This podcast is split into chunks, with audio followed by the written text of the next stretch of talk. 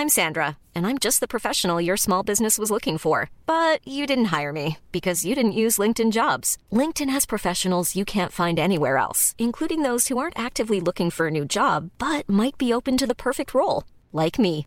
In a given month, over 70% of LinkedIn users don't visit other leading job sites. So if you're not looking on LinkedIn, you'll miss out on great candidates like Sandra. Start hiring professionals like a professional. Post your free job on linkedin.com/people today.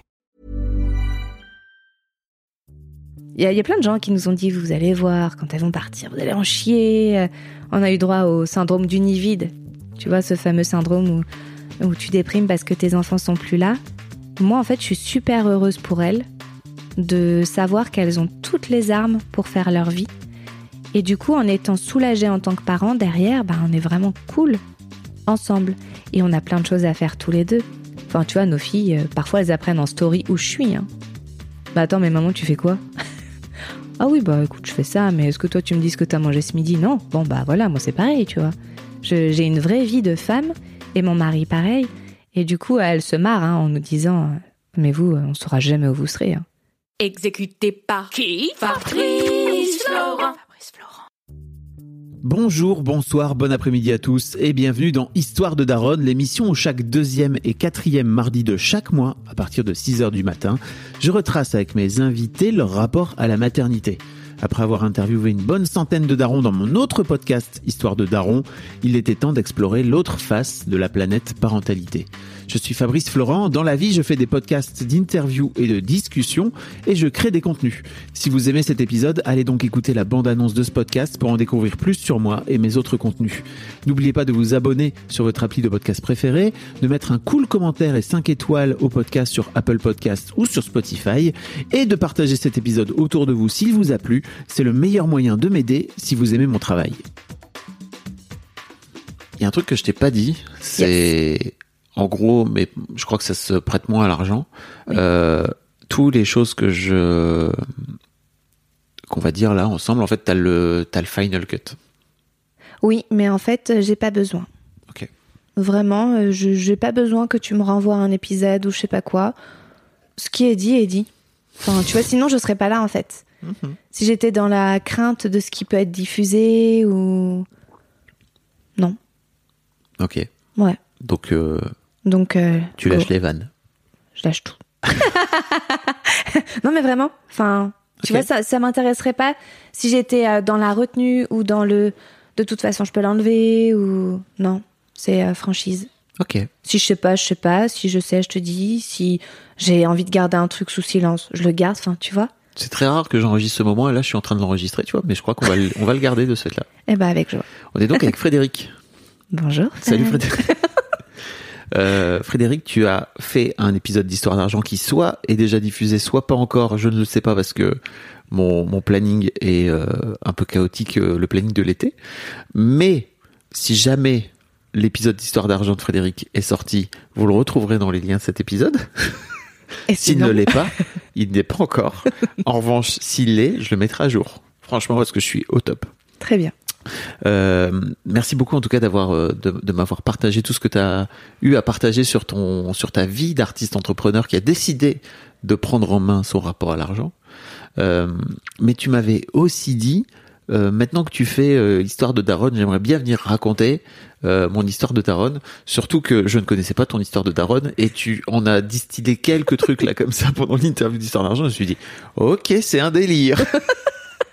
Allons-y, allons-y. Frédéric, tu as 42 ans aujourd'hui. Oui. Euh, L'un des trucs que j'ai capté aussi, c'est que tu es avec ton mari depuis 25 ans. Yes. Donc, high school lover total, Total. ça part, voilà. Et que euh, vous avez décidé, alors là, je spoil de ouf, de faire des enfants entre vos. Euh, entre tes 19 et tes 20, J'ai- 23 À 23 ans, j'avais les trois. 21, 22, 23. What the f- Avril, mai, juin. 2001, 2002, 2003. On suit, nous. Ok, donc ça fait littéralement euh, 13 mois entre chaque enfant? Non, ça fait 6 jours, un an et 6 jours entre les deux premières. Elles sont nées dans la même semaine. Ouais. Enfin, tu vois, euh, Ouais. voilà. Et un an, oui, 13 mois pour les, entre la deuxième et, et c'était voulu. J'insiste sur le fait que Oui. c'était profondément voulu. C'était pas ce que j'avais entendu les, les sages-femmes dire. C'était euh, un aller-retour. Je trouvais ça- très sympa de, des, des femmes qui retombent enceintes euh, Oui, faute non. de contraception. Ah non, non, là euh, c'était ultra voulu. En fait, on voulait des enfants rapprochés et en plus elles sont nées prématurées, donc elles se sont auto-rapprochées elles-mêmes. Waouh. Ouais. Fallait pas perdre de temps. J'ai l'impression que Non. Fred, quand elle avait genre 20 piges, c'était pas, ça. c'était pas pour rire. On va en parler. Yes. Mais avant ça, j'aimerais bien savoir comment t'as voulu devenir maman. Qu'est-ce qui t'a donné envie de devenir maman? Eh ben, je vais te dire, euh, ce qui m'a donné envie de devenir maman à la base, c'est mon neveu qui m'a donné envie de ne pas devenir maman. Parce que j'ai été tata, j'ai quatre grandes sœurs qui ont 7, 8, 11 et 12 ans de plus que moi. Et qui donc ont été maman avant moi, par la force de l'âge, on va dire. Et je me suis retrouvée tata à 16 ans d'un petit garçon odieux, capricieux, relou, chiant, vraiment l'horreur. Et euh, je le gardais assez souvent. Et une fois dans la rue, euh, bah, il tapait un scandale par terre. Et là, il y a une dame qui passe qui me dit faut tenir votre fils. Et là, je me retourne en disant Bah, c'est pas mon fils. Hein.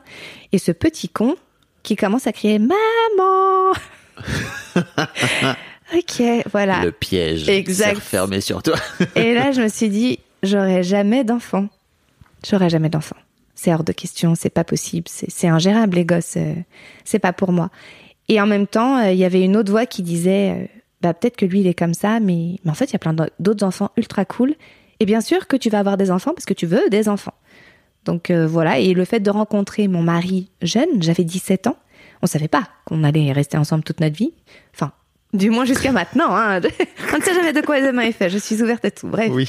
Et, euh, et toujours est-il qu'en se rencontrant jeune, il y avait tout de suite cette histoire d'enfant qui s'est rapidement immiscée. Il y avait vraiment ce désir de fonder une famille.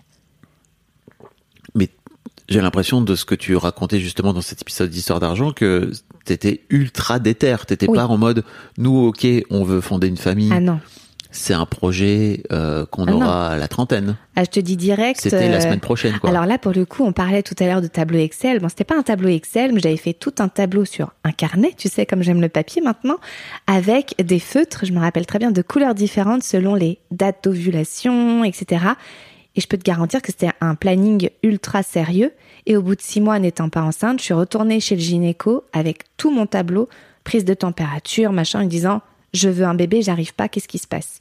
Et lui, il a halluciné, genre à 20 ans, d'avoir une patiente comme ça, en mode, alors on va se détendre. vous savez que 20 ans, ça fait que 6 mois que vous essayez. Il y a des gens, ça fait 20 ans qu'ils essayent. Donc calmez-vous, quoi. Retournez chez vous, niquez, ça va bien se passer. Enfin voilà, c'est tout. Et du coup, euh, c'était vraiment, euh, à ce moment-là, j'étais triste en fait, tu vois, de me dire, ben, ça fonctionne pas. Pourquoi moi ça fonctionne pas?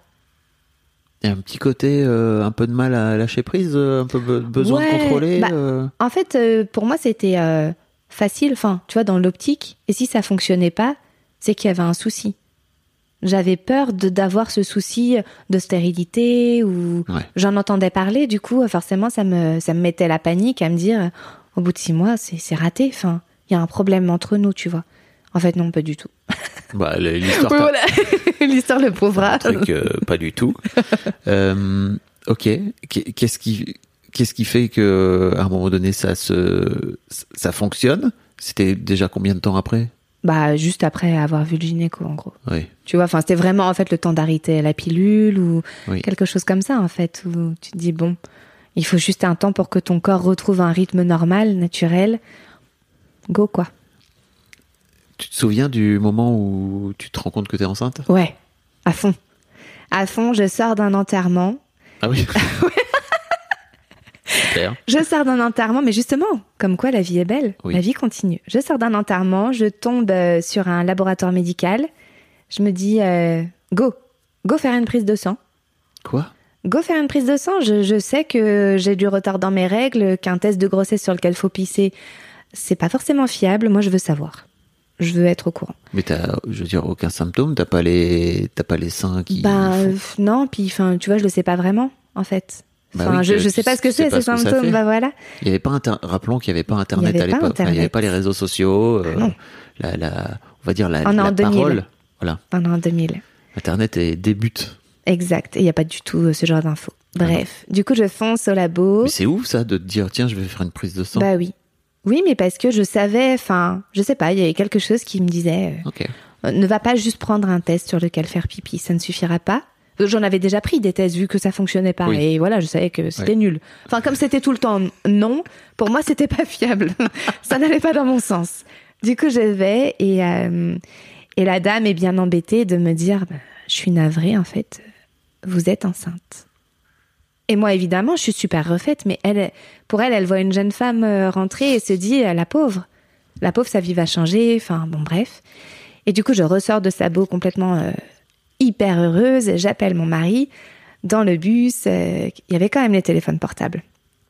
Je l'appelle, je lui dis, tu sais quoi? Il me dit, je suis dans le bus. Je dis, non, pas tu fais. Tu sais. Est-ce que tu sais quoi Je suis dans le bus, je te dis. Non, bah, laisse tomber. Descends du bus, dis-moi. Et puis là, t'es coincé parce que t'as fait un enfant avec ce mec, quoi, tu vois, donc euh, à tout jamais. Je, je sais que, enfin, bref, donc il descend du bus, on n'est pas loin, donc on se court dessus dans la rue, euh, bref, les retrouvailles, etc. Et voilà, ça fonctionne vraiment. Voilà, c'est le jour de, de cette annonce, euh, Ok. voilà, directement. Comment se passe cette grossesse, cette première grossesse? Alors la première grossesse se passe euh, pas parce que ça part. Je fais une fausse couche en très peu de temps et, euh, et c'est triste parce que j'étais vraiment investie. euh, J'avais appelé euh, en- de mon côté, tout le monde était heureux. Enfin voilà, ma mère a eu plusieurs filles qui ont déjà été mamans, donc voilà. Et du côté de ma belle famille, c'est la douche froide. Euh, c'est des gens qui s'expriment peu et qui ont beaucoup de retenue.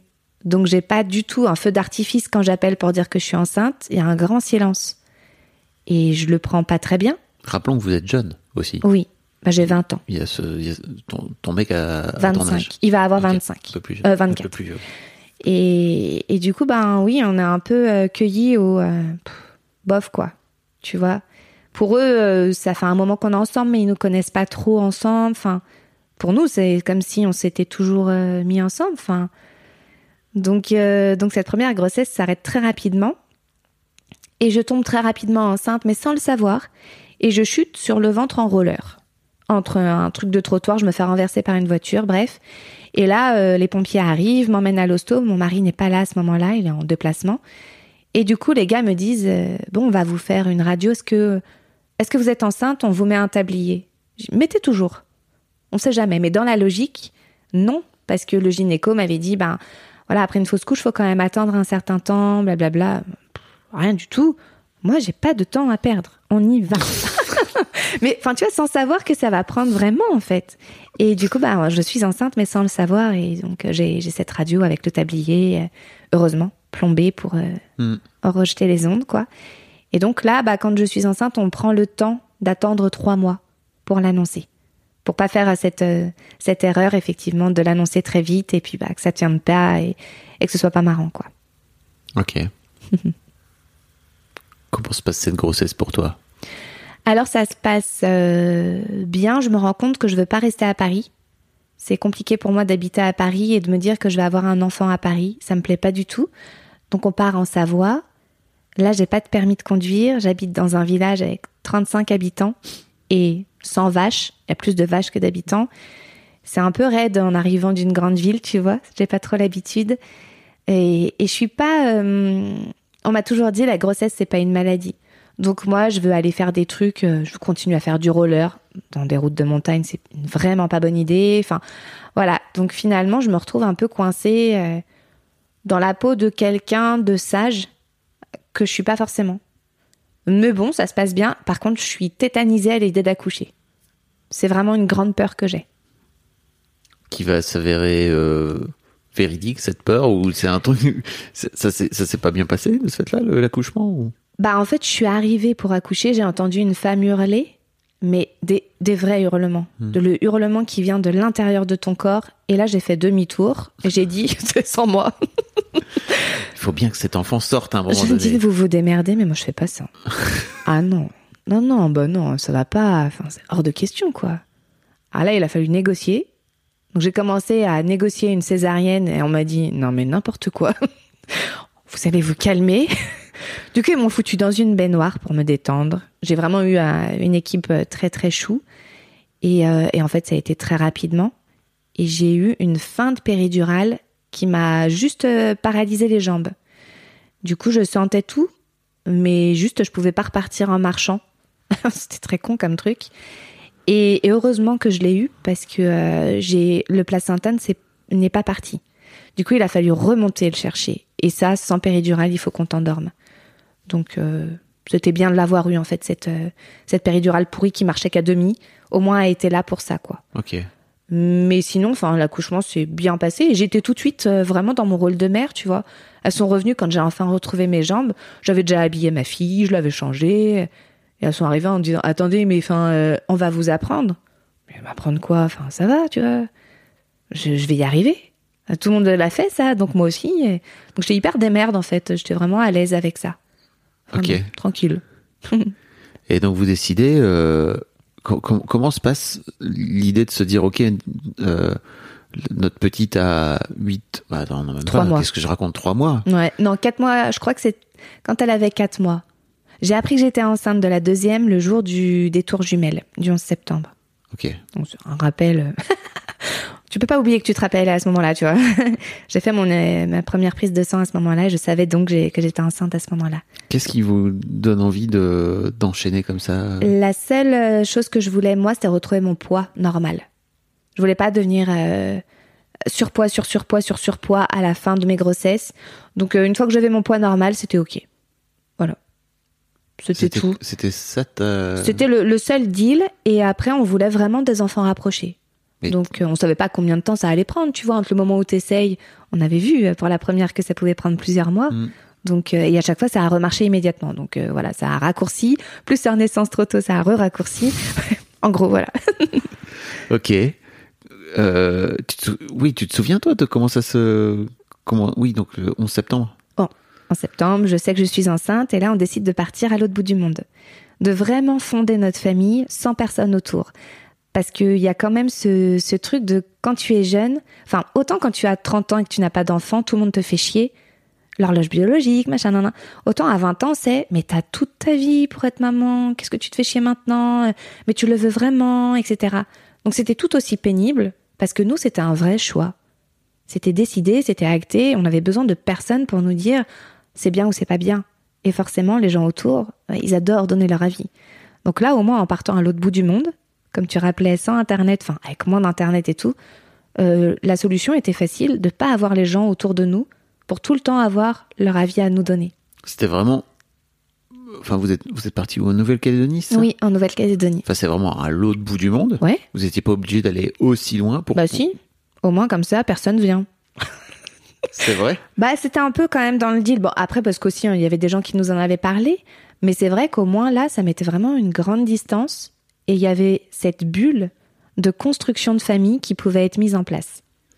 Et ça vous fait pas peur de vous dire, euh, bah justement, on va, on va s'éloigner de la famille et euh, de ce fait-là, on n'a plus d'aide et on est juste. On n'a jamais eu d'aide. Ok. On est- et on n'avait pas besoin d'aide. C'était vraiment euh, cette famille était construite avec nous, à travers nous, et on n'attendait pas des autres qui viennent, tu vois, des grands-parents qui viennent récupérer et tout. Non, par la suite, ils nous ont aidés pour les vacances, des choses comme ça, mais on a toujours fait en sorte d'être ultra présent pour nos enfants, et dès le début. C'était vraiment euh, un vrai choix de construction de famille, tu vois. Ok. Ouais. Et pourquoi la Nouvelle-Calédonie? Vous avez. c'était français, il n'y avait pas besoin de passeport, on pouvait rester longtemps, tu vois. Et on avait, on était dans un délire euh, trop cool. On va vivre les cheveux dans le vent, on va intégrer une tribu, ça va être génial. Bah, Pas du tout. Je te détends tout de suite. Euh, pour te faire un état des lieux, j'ai pris 4 kilos et demi pour ma seconde grossesse, tellement on était sur les nerfs. C'était horrible, les gens étaient vraiment pas cool. Donc ça a été une grossesse très tendue. Qu'est-ce qui...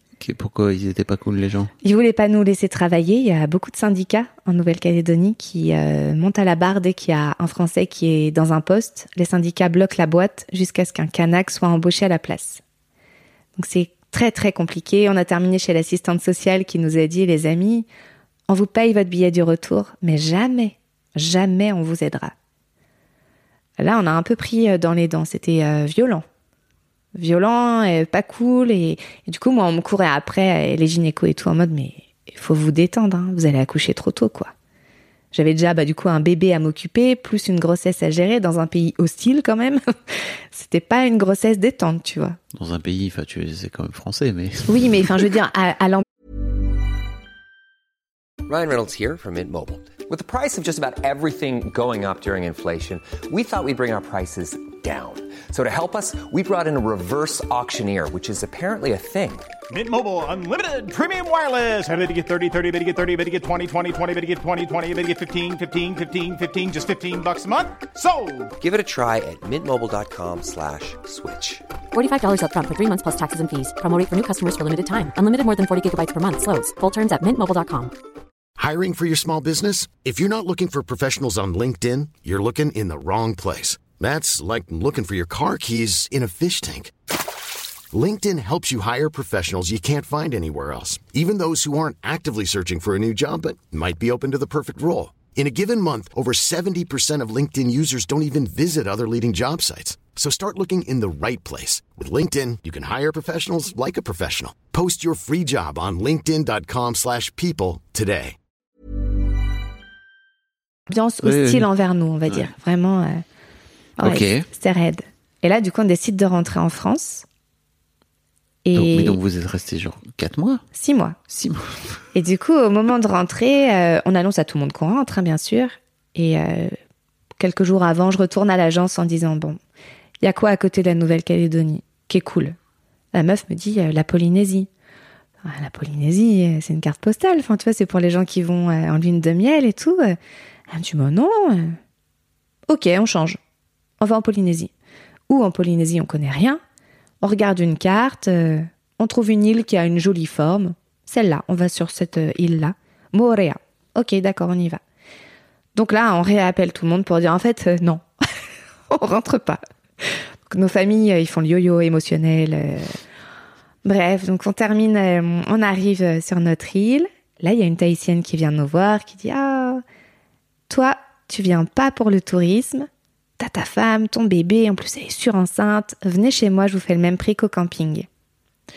Nous, ça fait six mois qu'on nous tape dessus, euh, tire l'arigot, donc euh, non, non, non. Donc gentiment, on lui dit non, c'est gentil, mais non. Je vous laisse mon numéro, on sait jamais. Une nuit de camping aidant, on rappelle le lendemain matin. Euh, Madame, c'est toujours possible de venir chez vous? Donc on a terminé deux semaines chez cette dame, vraiment gentille, qui nous a aidé à nous installer sur l'île. Et puis euh, mon mari a trouvé un travail. On a une vraiment euh, toute petite cabane en bord de lagon. C'est euh, vraiment magique. On est vraiment bien. Et premier jour où je suis vraiment à l'aise, je prends mon paréo, je m'installe sur la plage, je m'allonge, contraction. Je me dis, ah bah non, ah bah non, T'es enceinte de quoi 5 mois? Sept mois et demi. Ok. Et contraction, contraction, euh, grosse contraction. Donc là, euh, j'ai pas de moyen de joindre mon mari. Je lui laisse un message dans notre cabane. Je vais au dispensaire de Lille. On parle pas d'un hôpital, mais vraiment d'un dispensaire. Et je comprends pas vraiment. euh, oui, ben en fait, si le travail a commencé. ok, mais on pourra pas vous accueillir. Bah bon, je dois aller où en fait? Bah sur l'île. Ah, bah je peux pas, enfin... Non, non, mais c'est en hélico en fait. C'est maintenant et c'est en hélico. Et c'est sans votre bébé. Le bébé de un an là. Et du coup, on fait quoi? Bah vous allez le laisser et vous partez tout de suite. Et on vous met des piqûres, faut ralentir au maximum les contractions. On doit faire mûrir euh, les poumons de votre bébé. Enfin là, c'est la grosse panique quand même. Là, c'est la grosse panique. Mon mari arrive en stress. On lui file euh, sa fille d'un an dans les bras. Et il me voit partir euh, sans aucun moyen de se contacter. Donc je pars seule, allongée dans mon hélico, hyper blasée quand même de prendre l'hélico sans pouvoir en profiter, j'avoue. Sur le moment, je suis dégoûtée à me dire putain, vraiment c'est con quand même. Bref, donc j'arrive à Parce que tu l'hôpital. dois survoler des, des vues paradisiaques et t'es juste allongé comme un con, j'imagine, Voilà. dans ton. Oui. Exact. Et puis avec une inquiétude quand même. Oui. Et tout en devant, euh, je dirais, bah du coup, travailler sur moi tout de suite. Enfin, tu vois, t'as pas le choix. Donc là, j'ai 22 ans, pas encore. J'ai pas tout à fait 22 ans et donc euh, j'arrive seule dans un hôpital où je connais personne. Ils ont pas mon dossier, j'ai pas encore eu de suivi en Polynésie euh, et je vais accoucher Euh, comme ça. Et, là, c'est la panique quand même. Donc j'appelle quand même ma mère en disant bon, tu t'inquiètes pas, si tu m'entends plus, c'est que j'ai une contraction. Là, je me prends le ah bah c'est pas le moment quand même. En fait, j'ai pas choisi un gars. euh, donc, soit je raccroche tout de suite, soit ça se passe bien.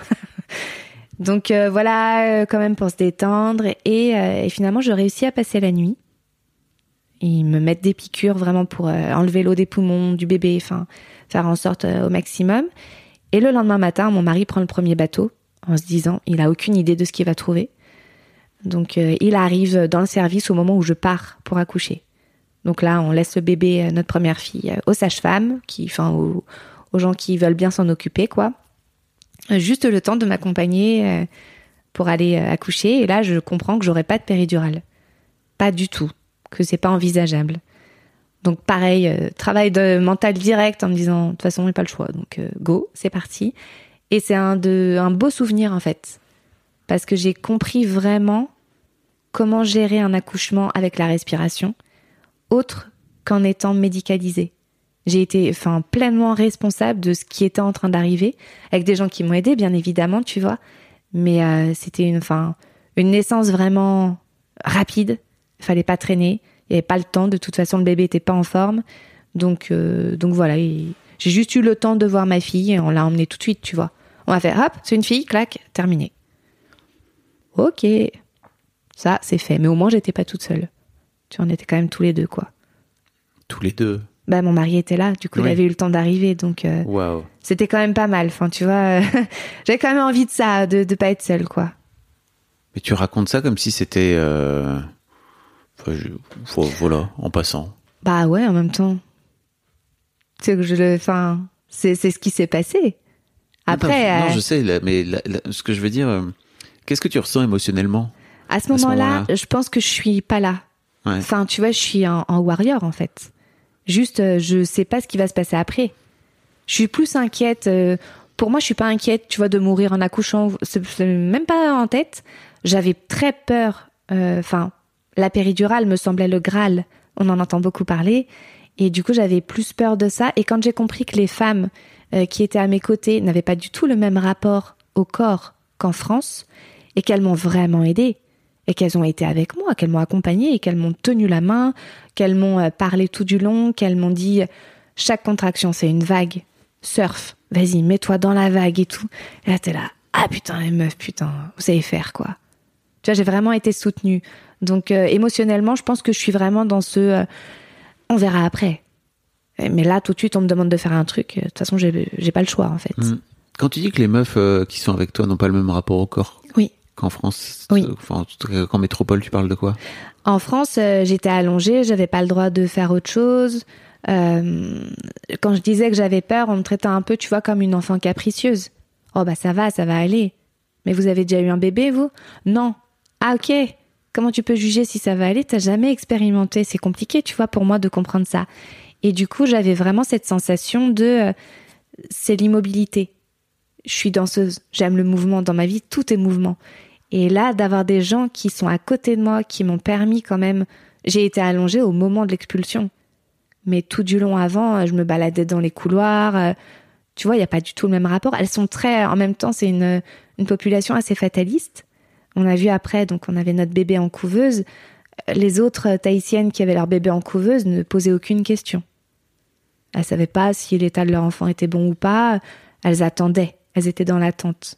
Tu vois, et je me rends compte que euh, finalement, elles m'ont vraiment euh, accompagnée sur le on, on sait faire. On est un corps de femme, on est fait pour. J'avais des hanches qui étaient bien larges pour laisser passer, etc. Donc t'inquiète pas, ça va bien se passer, juste laisse-toi porter. Alors qu'en France, on te dit pas ça. Enfin, en tout cas, moi, j'ai pas vécu ça. ça peut arriver, et tant mieux, heureusement. Peut-être que ça existe un peu plus aujourd'hui, j'imagine, Oui. avec euh, toutes les toutes les nouvelles façons de de d'accoucher en fait. Mais Ouais. j'imagine que début tout début 2000, Oui. c'était pas forcément euh, C'était pas trop ça. trop ça. Et donc euh, euh, votre enfant est né prématuré, Voilà. enfin, votre votre deuxième fille. Oui. Donc là, on la retrouve euh, dans une boîte, enfin, tu vois, en néonatologie, Mm. avec un petit chapeau sur la tête. Là, c'est, waouh, elle ressemble pas vraiment à un bébé bien portant. Enfin, elle fait 2 kilos, euh, elle va perdre du poids forcément dans les premiers jours, etc. Et je me retrouve euh, surtout, enfin, ils ont une, une gestion vraiment différente. Je me retrouve dans la chambre d'une jeune femme, je crois qu'elle a 15-16 ans, qui abandonne son bébé, mais qui l'a quand même avec elle au début. Elle l'abandonne à l'adoption. Et moi, j'ai pas mon bébé. Et elle, elle a un bébé qu'elle veut pas. Enfin, tu vois, pour moi, c'est illogique, en fait, de mettre avec cette jeune femme. Je suis hyper frustrée. En même temps, on m'explique que je peux tirer mon lait pour le mettre en, en sonde à ma fille, mais qu'il n'y a pas de tire-lait. Donc il faut le faire à la main, manuellement.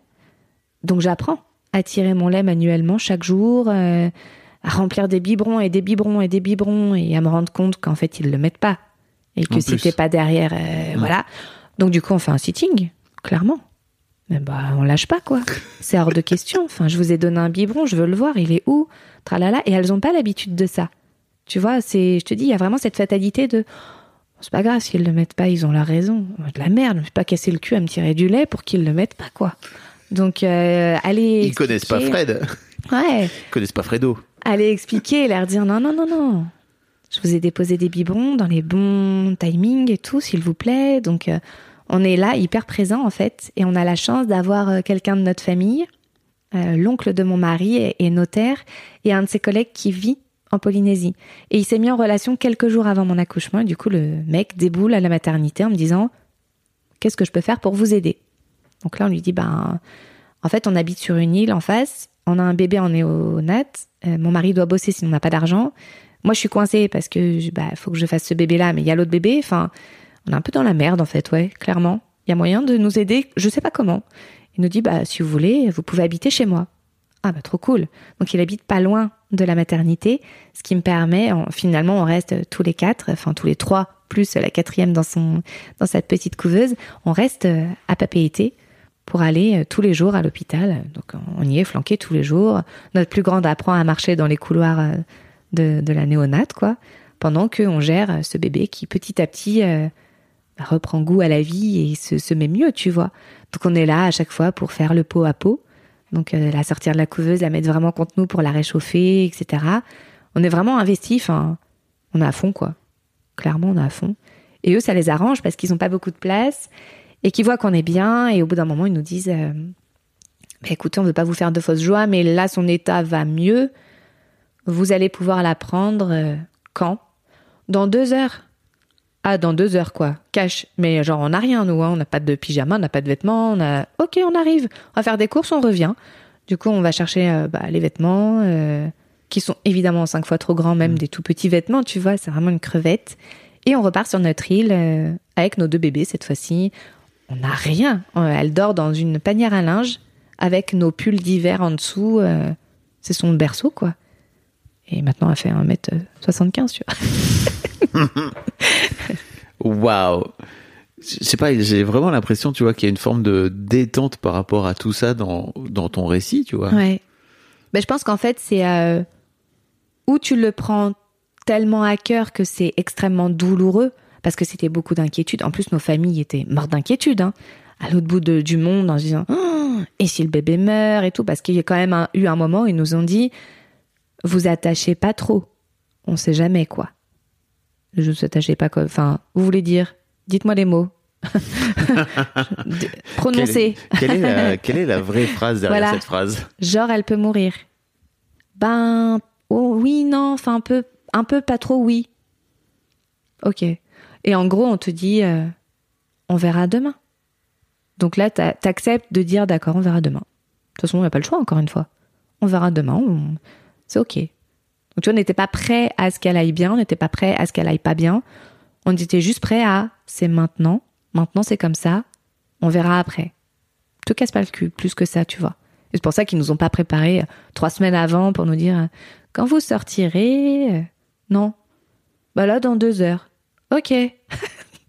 Et c'est comme ça tout le temps. Donc finalement, tu vois, ça nous a permis aussi, je dirais peut-être d'être moins inquiets. Parce qu'on nous, on nous mettait pas un gros truc sur les épaules, c'était tu verras.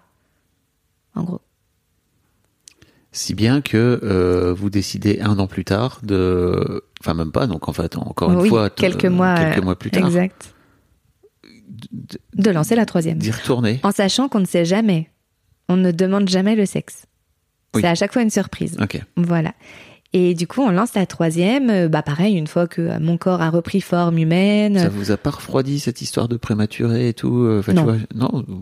Non, parce que finalement, ça se passait bien. Oui. Enfin, tu vois, une fois que c'était lancé, voilà, elle allait bien, elle avait repris du poids, tout était bon dans Ouais, son dire, T'as développement. quand même été euh, enfin, en hélico, tu vois. Ouais, mais bon, enfin, ok. je me dis, il y a plein de femmes qui ont des accouchements vraiment ultra rudes. Bon, bah voilà, ça en fait partie. Enfin, tu sais jamais ce qui va vraiment se passer. Donc oui, Et effectivement. surtout, à l'époque, il n'y a pas les podcasts euh, de maternité Ah non, qui racontent rien. les histoires et tout. C'est juste euh, ton Non, non. histoire à toi, quoi. Exact. Et puis, enfin, moi, j'ai pas de copines euh, à 20 ans qui sont mamans. Oui. Et je veux pas leur raconter en me disant un jour elles seront mamans et je veux pas les traumatiser. Tu veux pas les, tu veux pas les spoiler non, non, non, tu verras. y a pas moyen, je te raconte pas. le fameux sketch de Forest. C'est ça, je ne raconte rien. Sinon, Donc, vous, euh, vous pourriez éventuellement savoir ce qui va vous arriver. Mais non, on ne fait pas ça.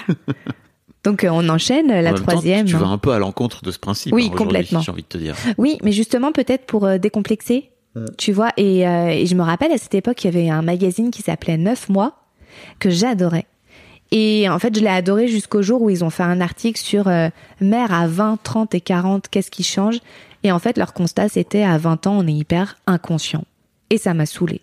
Parce que moi, à 20 ans, j'étais tout sauf inconsciente. Alors, d'un sens, oui, peut-être. Parce que sinon, j'aurais jamais euh, déménagé à l'autre bout du monde, euh, j'aurais peut-être pas eu un enfant prématuré parce que c'était compliqué, etc. Mais, enfin, tu vois, j'étais hyper euh, consciente de ma responsabilité. Ouais. J'étais à, à fond avec mes enfants. Je dirais, il y a peut-être, c'est peut-être une forme de naïveté. Exact. euh, D'innocence. D'innocence. voilà. C'est encore mieux. Vraiment ça, ouais. Genre, ils savaient pas que c'était impossible, alors ils l'ont fait. C'est exactement ça. On se posait aucune question, tu vois. Et, euh, et nos filles ont toujours euh, été bah, pleinement dans tout ce qu'on faisait. Tu vois, on nous a jamais dit. Enfin, si, justement, on nous disait, tu verras, avec des enfants, c'est vachement plus compliqué. On a voyagé partout avec nos filles tout le temps, même à notre âge. Enfin, tu vois, il n'y avait pas de, de... Non, c'était simple. En fait, c'était fluide. Il n'y avait pas de prise de tête. ok. Donc, let's go pour la troisième. Let's go pour la troisième. euh, Quelle idée. donc euh, voilà, et on ne sait pas, hein, fille ou garçon, on n'a pas de préférence. On veut juste que tout aille bien. Et, et là, bah pareil, on, bah, on décide de rentrer en France. Et puis en rentrant en France, on va directement à Chamonix. Tout se goupille en une journée. On trouve un emploi, un travail. euh, un emploi, un travail, c'est pareil. Bref, on trouve quelque chose et une, un appartement. On s'installe et rebelote. Une semaine après, je suis tranquille et en pleine nuit, ah, je connais ça. Ça, c'est une contraction de merde. Là, c'est parti, quoi. Et ça fait une semaine qu'on est là, on ne connaît personne. Je ne sais même pas où je dois accoucher. J'ai pas eu le temps de me renseigner. Donc, euh, pompier. euh, et donc, je descends seule cette fois-ci parce qu'on n'a personne pour garder nos deux premières filles. Et c'est en pleine nuit. Et du coup, là, j'accouche seule. Vraiment seule. Et là, c'est moins drôle. Sept mois et demi Euh, huit mois. Huit mois Huit mois, et là je tombe sur une sage-femme, euh, vraiment une bad bitch en fait, qui m'aide pas du tout. Euh, mais on vous a jamais vu À la blague. Ouais, pas encore en fait. J'allais prendre rendez-vous, c'est juste que j'ai pas eu le temps. Bah oui, vous comprendrez bien que là, il y a pas le temps pour la péridurale. Je comprends, mais va falloir m'aider quand même. Oui, enfin bon, c'est votre troisième. Réflexion de merde, tout va bien se passer. Donc au bout d'un moment, on se fâche et je demande à ce qu'elle sorte et qu'il y en ait une autre, parce que sinon je m'en vais. Elle connaît pas Fredo. Non, mais en fait, enfin, de la merde, quoi. On est quand même dans un moment où c'est délicat pour une femme et il y a quand même pas moyen de se laisser parler mal à aucun moment de notre vie. Donc finalement, c'est sa collègue qui vient continuer avec moi. C'est d'autant plus cool que, encore une fois, j'ai l'impression que tout ce discours autour du personnel médical s'est un peu libéré ces dernières années, tu vois, de se dire, ok, bah, en fait, c'est moi la patiente ou c'est moi le patient. Mm. À un moment donné, si un médecin ou un personnel soignant me parle mal, je peux aussi venir lui dire, alors là, hors limite, frère. Exactement. Mais tu l'as déjà, toi, en Ouais. toi, juste parce que Ah ouais. parce que t'es toi. Ah ouais, parce que L'impression. parce qu'il y a pas moyen. Enfin, tu vois. Après, bon, j'ai pas vraiment de menace à proférer, si ce n'est, bah, j'accouche plus. Hein.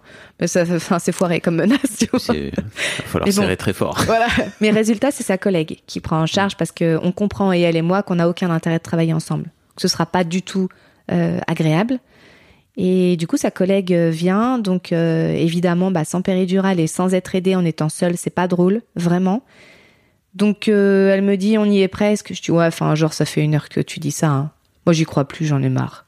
J'arrête. Donc là, elle me dit non, mais vraiment, c'est vrai. Bah, je veux une preuve. Donc là, elle me dit ok, quoi? Je sais pas, une preuve. Donc elle me sort un miroir pour me montrer mon entrejambe.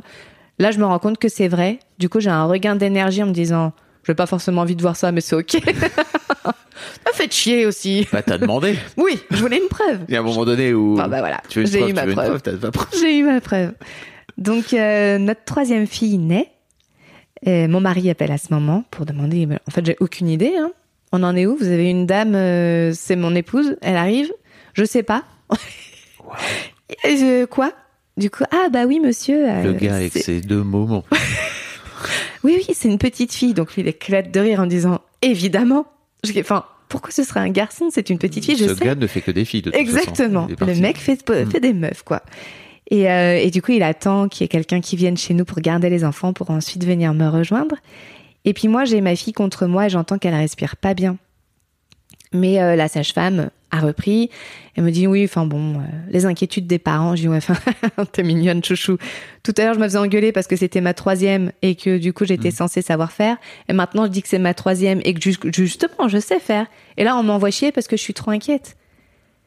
Donc elle vérifie, effectivement, elle a de l'eau plein les poumons. Donc hop, rebelote, remettre dans une boîte, blablabla, enlever l'eau, la jaunisse, tous les flanflons, tu vois. Bon, tout ça en dehors de moi. Donc moi, bah, je remonte dans ma chambre, je prends ma douche, je m'habille. euh, tu vois, je traîne pas en pyjama, robe de chambre, pas possible. Donc j'arrive à, à la néonate et là je me fais envoyer chier. On me dit c'est réservé aux familles. Ah bah, il manquerait plus que ça. Je suis maman. Vous êtes la maman de du bébé.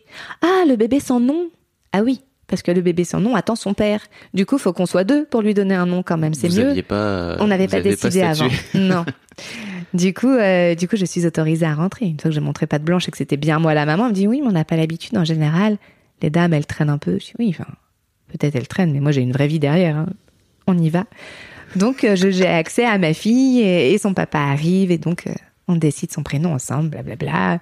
Et puis pareil, tu vois, dans l'hôpital, devoir rester longtemps, quand t'as déjà deux bébés chez toi, euh, bah, on n'a pas le temps de rester longtemps. Il y a une famille à faire tourner, quoi. Du coup, on fait bon la pression pour sortir vite et ils nous octroient le droit de rentrer assez rapidement euh, à la maison, quoi. Et donc, on a euh, trois bébés de 0, 1, 2, euh, trois petites filles, euh, chouchou euh, au demeurant, mais aussi euh, trois diablesses quand il faut, quoi. Ok, aujourd'hui, ces filles qui sont grandes. 19, 20, 21. voilà. Waouh. Euh, comment comment ça se passe euh, Comment ça se passe ta vie de maman depuis entre temps Ça se passe euh, bien. Alors, déjà, on voulait un quatrième qu'on a annulé, entre guillemets. le projet du quatrième a été ajourné parce Annulez la que... commande. Annulez la livraison, s'il vous plaît. Parce qu'on, bah déjà après deux naissances prématurées, là, tu commences à te dire ouais non c'est pas marrant. Et, euh, et pour le coup, moi je voulais plus de garçons. Autant ça m'avait jamais posé de question d'avoir un garçon, je m'en foutais. Dans les trois premières, garçon-fille, c'était peu importe. Autant là, je me suis dit si le quatrième est un garçon, je vais, enfin ça va pas me plaire en fait. Je saurais pas faire, je serais pas à l'aise. J'ai quatre sœurs, trois filles. Je suis dans un- vraiment un truc euh, de meuf quoi et et là ça, je je saurais pas. Et je suis pas intéressée. Enfin, je le vivrais pas forcément bien. Donc en sachant ça, c'était pas marrant, tu vois, de d'avoir cette épée au-dessus de la tête à te dire, euh, alors que tout le monde nous dit le contraire. Ah, il faudrait faire le quatrième pour avoir un mec. Alors non. Vous êtes fous, les gens. Qu'est-ce qui vous prend? Enfin, tu vois, c'est un Vous peu avez pas genre. euh, remarqué qu'en fait, ça ne va, ça ne va être que des filles. De toute façon, c'est parti pour faire que ça. Arrêtez de vouloir faire 15 enfants. À la fin, c'est 15, 15 filles sur 15. Quelle, quelle c'est idée? ça. Donc tu vois, et ça, voilà, ça a été. euh, Mais toi, de ton côté, t'as un peu ce truc de, j'ai l'impression de pas savoir faire si demain j'ai un, si demain j'ai un Ouais. fiston, c'est ça? Ouais, j'étais un peu coincée. Les trois premières, je m'en foutais. Enfin, vraiment, tu vois, j'aurais été à l'aise. Et là, le fait d'avoir eu trois filles, je me suis dit, oh, pff, un mec, euh, ouais, non. Ok. Un mec, ouais, non. Tu sais pourquoi aujourd'hui non, non, ou- pas du tout. Non, puis, enfin, tu vois, j'ai des neveux, enfin, voilà. Mais euh, je, je- ouais, j'étais un peu coincée à ce moment-là. Et puis, voilà, avec ces, ces histoires de préma, j'ai vraiment euh, Bah oui. stop. Et puis, mon corps aussi, au bout d'un moment, tu te dis, ouais, c'est bien. C'est bien, on va pas jouer avec le feu plus que ça. Ok. Et C'est bien. puis t'as, t'as 23 ans. Et j'ai 23 ans. Ah, puis tout le monde, du coup, pariait. 24, 4 enfants, 25, 5 enfants. tu vois, à 30 ans, 10 gamins, non, ça va? 23, 3, c'est bien. Voilà, Arrêtez on s'arrête là. Arrêtez les idioties. ok, donc pas, pas de quatrième, Non, pas de quatrième. terminé. Ouais. Euh, comment, comment se passe euh, cette vie avec, euh, avec ces trois filles? Ça se passe bien, on décide d'être vraiment pleinement dans l'éducation de nos enfants. Donc euh, on travaille à tour de rôle parce que rester, en gros on fait six mois, six mois chacun parce que au-delà de six mois, t'as juste envie d'exploser la maison, de brûler tout, de mettre tes enfants dans un four, de les faire rôtir. Enfin, Ne faites pas ça. hein. Ce n'est pas un conseil pas. que Fred est en train de vous donner. non mais c'est vrai que c'était quand même très hard. C'était des, enfants tout petits quoi, donc euh, donc t'as le coup de bourre à la fin de la journée, euh, tout le monde pleure, tout le monde crie et toi t'en peux plus, t'as plus de temps pour toi. euh, Donc on a besoin à chaque fois d'avoir une vie professionnelle et sociale pendant six mois et puis les six autres mois d'être vraiment au sein du foyer. Donc on n'a pas de mode de garde. On se débrouille vraiment tous les deux en alternant quoi. Et on, on s'en sort bien, on, ça se passe bien avec les filles, c'est cool. On continue de bouger autant qu'on a envie, etc. euh, c'est simple. J'ai l'impression que c'est d'autant plus simple qu'en fait, euh, vous êtes dans une forme toujours pareille d'insouciance un Oui, peu? on ne se pose pas de questions. Et on s'en fout des normes. Euh, Elles ont jamais eu une chambre rose. Non. Elles ont jamais eu un lit gravé à leur prénom. euh, non. Par contre, elles ont jamais manqué de rien. Mais c'était très simple, très fluide. bah, on est fatigué, on dort. Elles ont faim, elles mangent.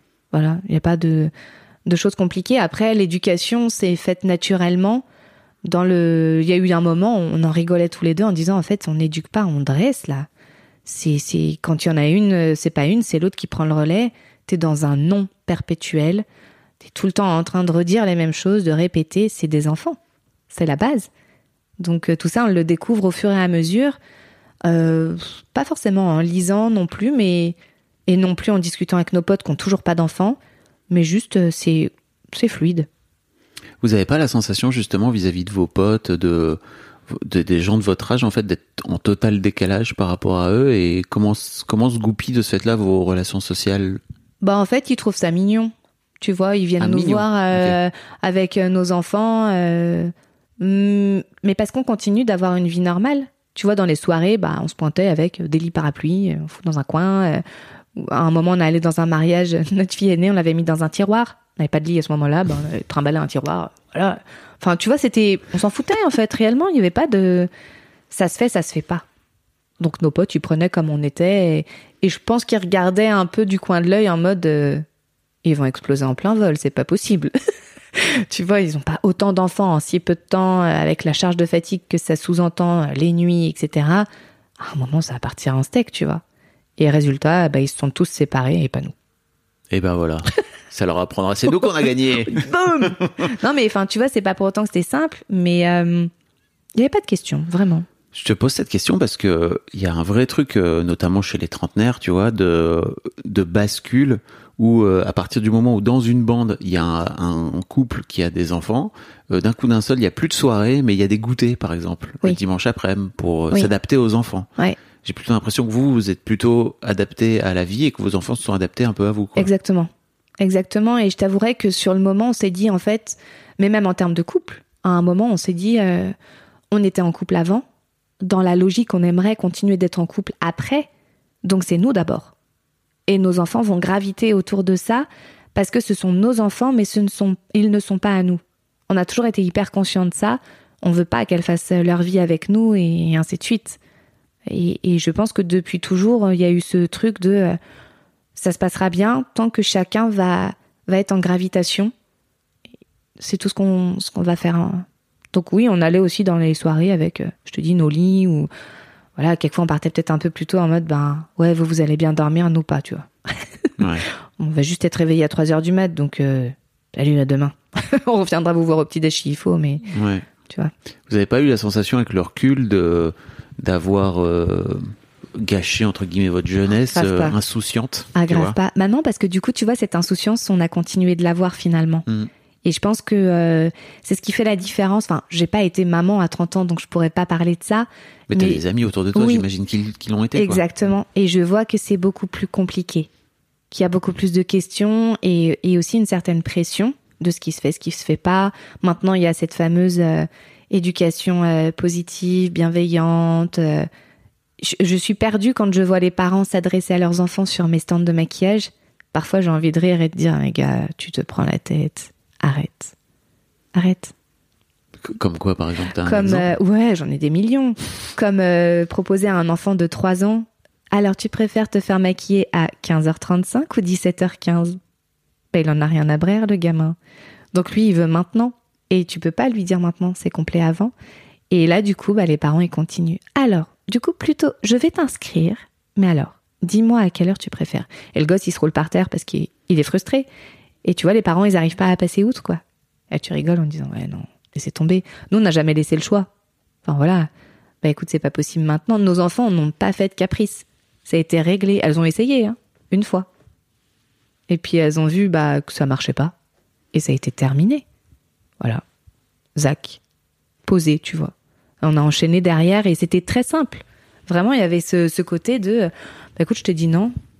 Je, enfin, tu vois, euh, j'ai un de mes potes euh, il y a deux jours qui me disait mais est-ce que tu te rappelles avoir beaucoup crié? Oui, forcément, j'ai dû euh, péter des plombs à plein de moments. je suis loin d'être une mère parfaite et exemplaire, mais je me rappelle surtout avoir une autorité un peu naturelle et ne pas avoir besoin de compter. Enfin, tu vois, le fameux écoute, je vais compter jusqu'à trois. Ah oui. Attention, fin. Moi, à ta place, j'irai pas jusqu'à 3, quoi. Juste.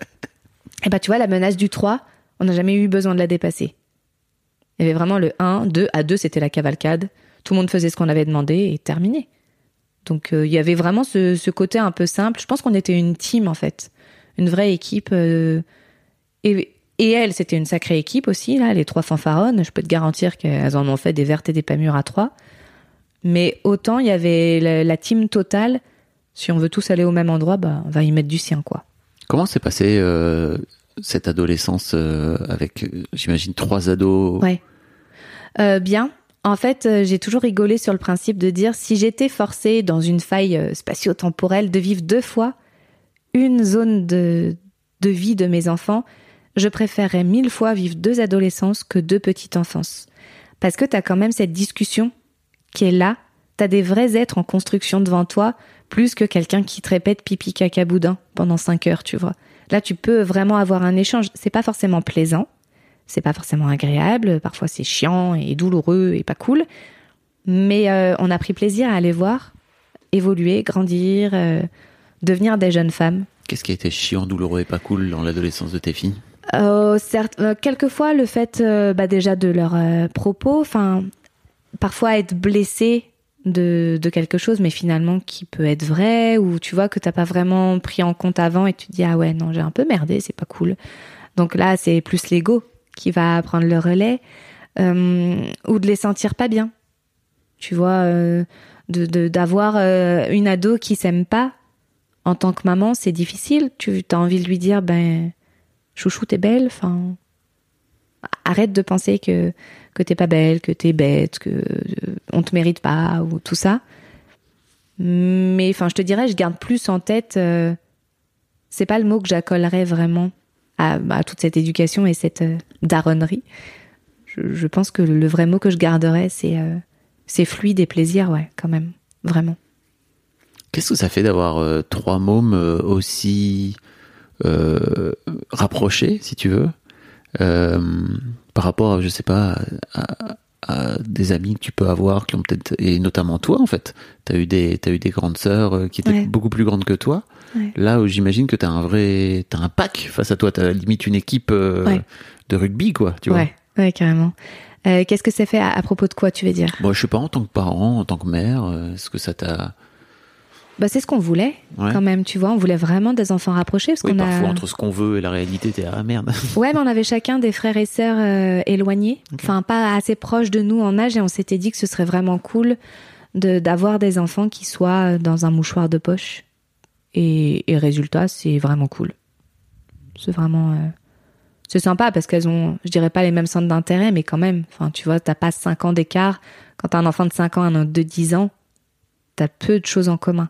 Là, tu vois, elles ont fait, bah, euh, quand elles étaient toutes les trois euh, petites sections, moyenne section, grande section, t'es dans la même base. Quand t'es seconde, première, terminale, c'est pareil. Mm. T'as quand même quelque chose qui se met en place, euh, des, des sujets de conversation qui reviennent, etc. Donc c'est, nous, c'est ce qui nous intéressait, ouais. Est-ce qu'il y, a- y a une dynamique entre tes, entre tes filles, entre tes trois filles là? Je sais pas, je, je, je, je- je me demande un petit peu quelle est leur dynamique relationnelle toutes les trois, et notamment par rapport à vous aussi, en grandissant là aujourd'hui où elles deviennent des adultes en fait. Ouais. Alors, entre elles trois, bah, c'est comme trois frangines. Hein. Euh, Ça braille, euh, ça se chamaille, euh, ça rigole. Elles sont complices, mais tu vois, par exemple, elles vont pas se faire de câlins. Quand je me marre en leur disant, mais tu peux quand même faire un bisou à ta sœur, tu vois. Et du coup, elles se regardent de loin, elles se foutent de nous. Hein. Elles disent, bisous, sœur. En face, tu dis, vraiment foutais de ma gueule. Ok, Tu bah, leur vous- fais des câlins toi? Ouais, moi je les prends dans les bras. Euh, Tous les jours, il y a le bisou du soir. Ah encore? Euh, encore. J'ai lu des, des histoires super tard. Jusqu'aux 15 ans de ma fille aînée, c'était euh, soirée, euh, histoire euh, dans le canapé avant de se coucher, tu vois. Et vraiment ce côté, euh, ce côté, on est là, ouais. Hmm. On est là, on est. Mais ça n'empêche pas, enfin, tu vois, d'avoir chacun son indépendance et son sa façon de voir les choses. On pense pas forcément pareil, même si il y a quand même une, on va dire une trame, quoi ça parle beaucoup chez nous. C'est ça étonnant, étonnant. Voilà.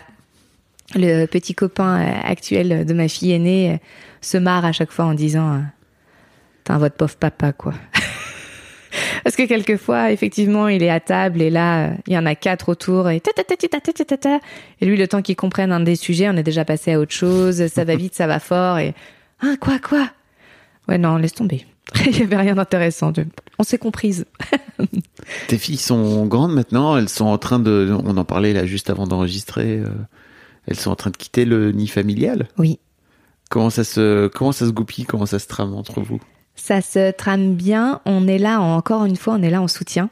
Tu vois, à chaque fois qu'il faut euh, aller aider pour trouver un appart ou euh, prêter quelque chose pour un déménagement, ou enfin voilà, on est vraiment là, on aide pour les cautions, on va se porter garant, on, on dépanne de l'argent s'il y a besoin pour l'installation. Enfin, on les laisse vraiment pas euh, se démerder. euh, Enfin, on les lâche pas.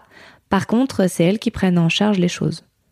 Tu vois, euh, moi je suis là pour aider aux visites, mais c'est elles qui vont chercher. Voilà, il y a, y a une vraie symbiose, un travail d'équipe. On est une bonne team, quoi. On est à leur côté, sans faire à leur place.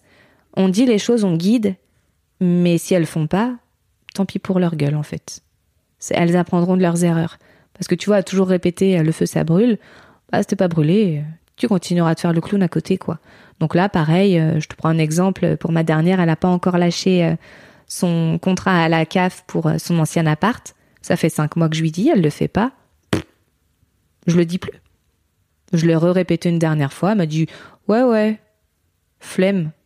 Meuf, quand ils vont te récupérer cinq mois de CAF, tu viendras pas pleurer. T'es au courant. Ouais, ouais. Bon, bah voilà, c'est tout ce qui m'intéresse, moi. Elle apprendra.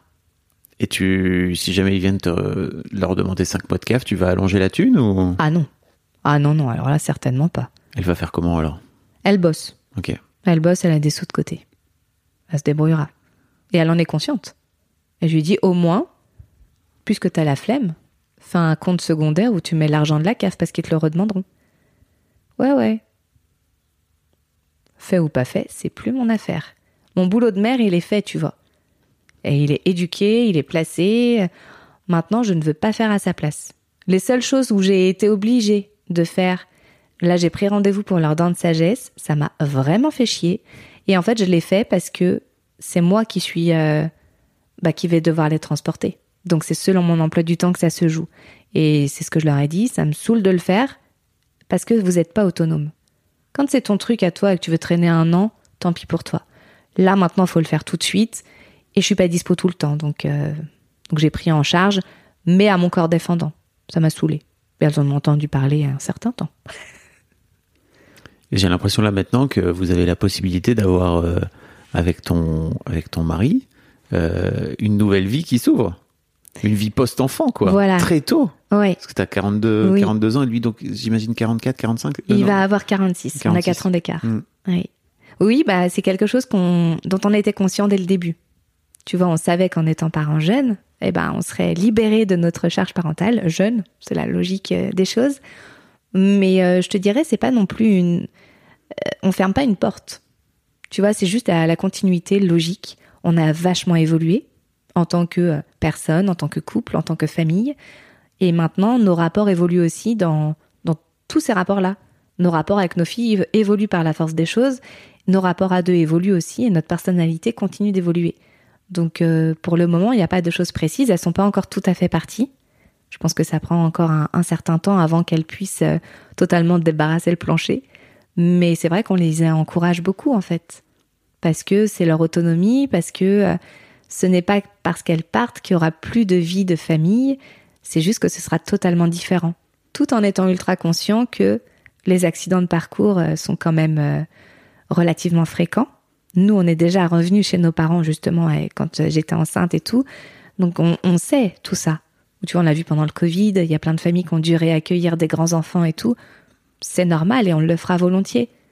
Mais pas n'importe quelle condition, pas n'importe comment. Tu me disais juste avant qu'on enregistre que ta petite deuxième veut pas faire d'études Oui, c'est ça tout à fait. Et que tu lui as dit, euh, alors tu fais pas d'études si tu veux, mais en attendant, tu restes pas chez nous à squatter, Exact. quoi. Ouais, tout à fait. En fait, elle a eu le droit, bah, notamment avec le Covid, à rester deux ans, donc de 18 à 20 ans, euh, complètement prise en charge, euh, etc. Alors oui, elle a voyagé un petit peu, mais il n'y avait pas de projet derrière. Et encore maintenant, bon, elle veut être jeune fille au père aux États-Unis. On valide, tu vois, euh, bien évidemment qu'elle le fasse, etc. Mais il y a un moment où se posera la question de tu peux pas tout le temps voyager en te posant tout le temps chez nous. On n'est pas un nid où les oiseaux vont et s'en vont.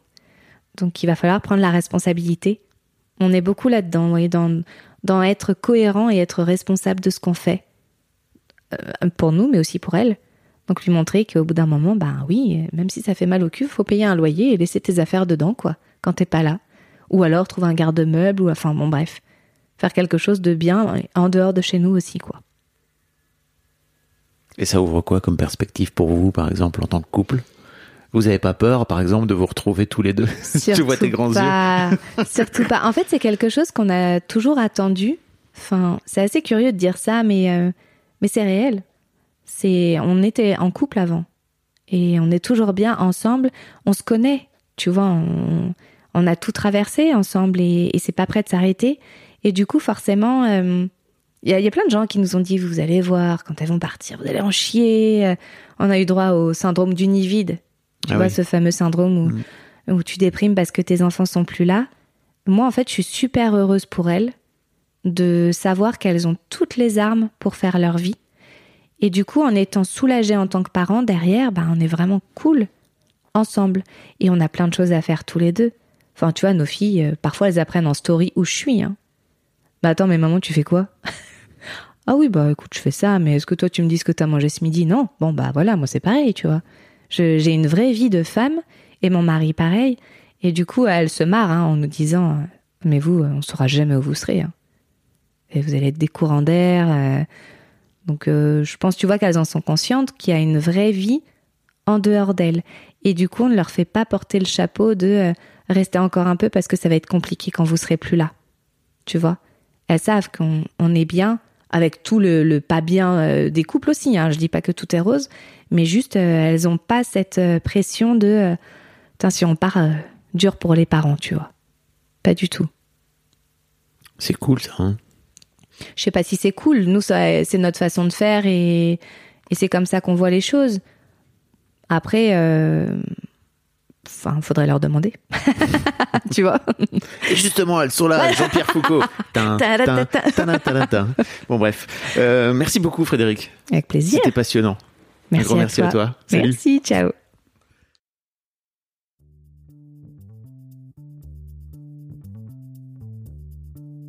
Merci beaucoup pour votre écoute. Avant de nous quitter, si vous avez aimé ce podcast et cet épisode, merci de lui mettre un commentaire sur Apple Podcast et 5 étoiles de préférence. C'est le meilleur moyen de le faire connaître. Vous pouvez faire comme Joe Lesquimo qui, le 11 août 2020, a mis 5 étoiles en disant Arrivé ici en cherchant des informations pour la naissance prochaine de ma fille, je suis tombé sur un podcast qui change la vie. Je le conseille aux futurs papas, mais aussi aux autres. Les histoires sont intéressantes pour la vie. Merci d'avoir lancé cette super initiative et merci à tous les darons qui partagent leurs opinions et leurs histoires. Un grand merci à toi et vous aussi vous pouvez faire pareil. Vous vous rendez sur Apple Podcast et vous cherchez Histoire de Daron directement dans l'appli ou sur votre ordinateur. Merci à vous et rendez-vous tous les premiers et troisièmes lundis de chaque mois à partir de 6h du matin pour un nouvel épisode d'Histoire de Daron. Un grand merci à vous pour votre écoute. Hey, it's Danny Pellegrino from Everything Iconic. Ready to upgrade your style game without blowing your budget? Check out Quince. They've got all the good stuff, shirts and polos, activewear and fine leather goods, all at 50 to 80% less than other high-end brands. And the best part? They're all about safe, ethical and responsible manufacturing. Get that luxury vibe without the luxury price tag. Hit up quince.com slash upgrade for free shipping and 365 day returns on your next order. That's quince.com slash upgrade.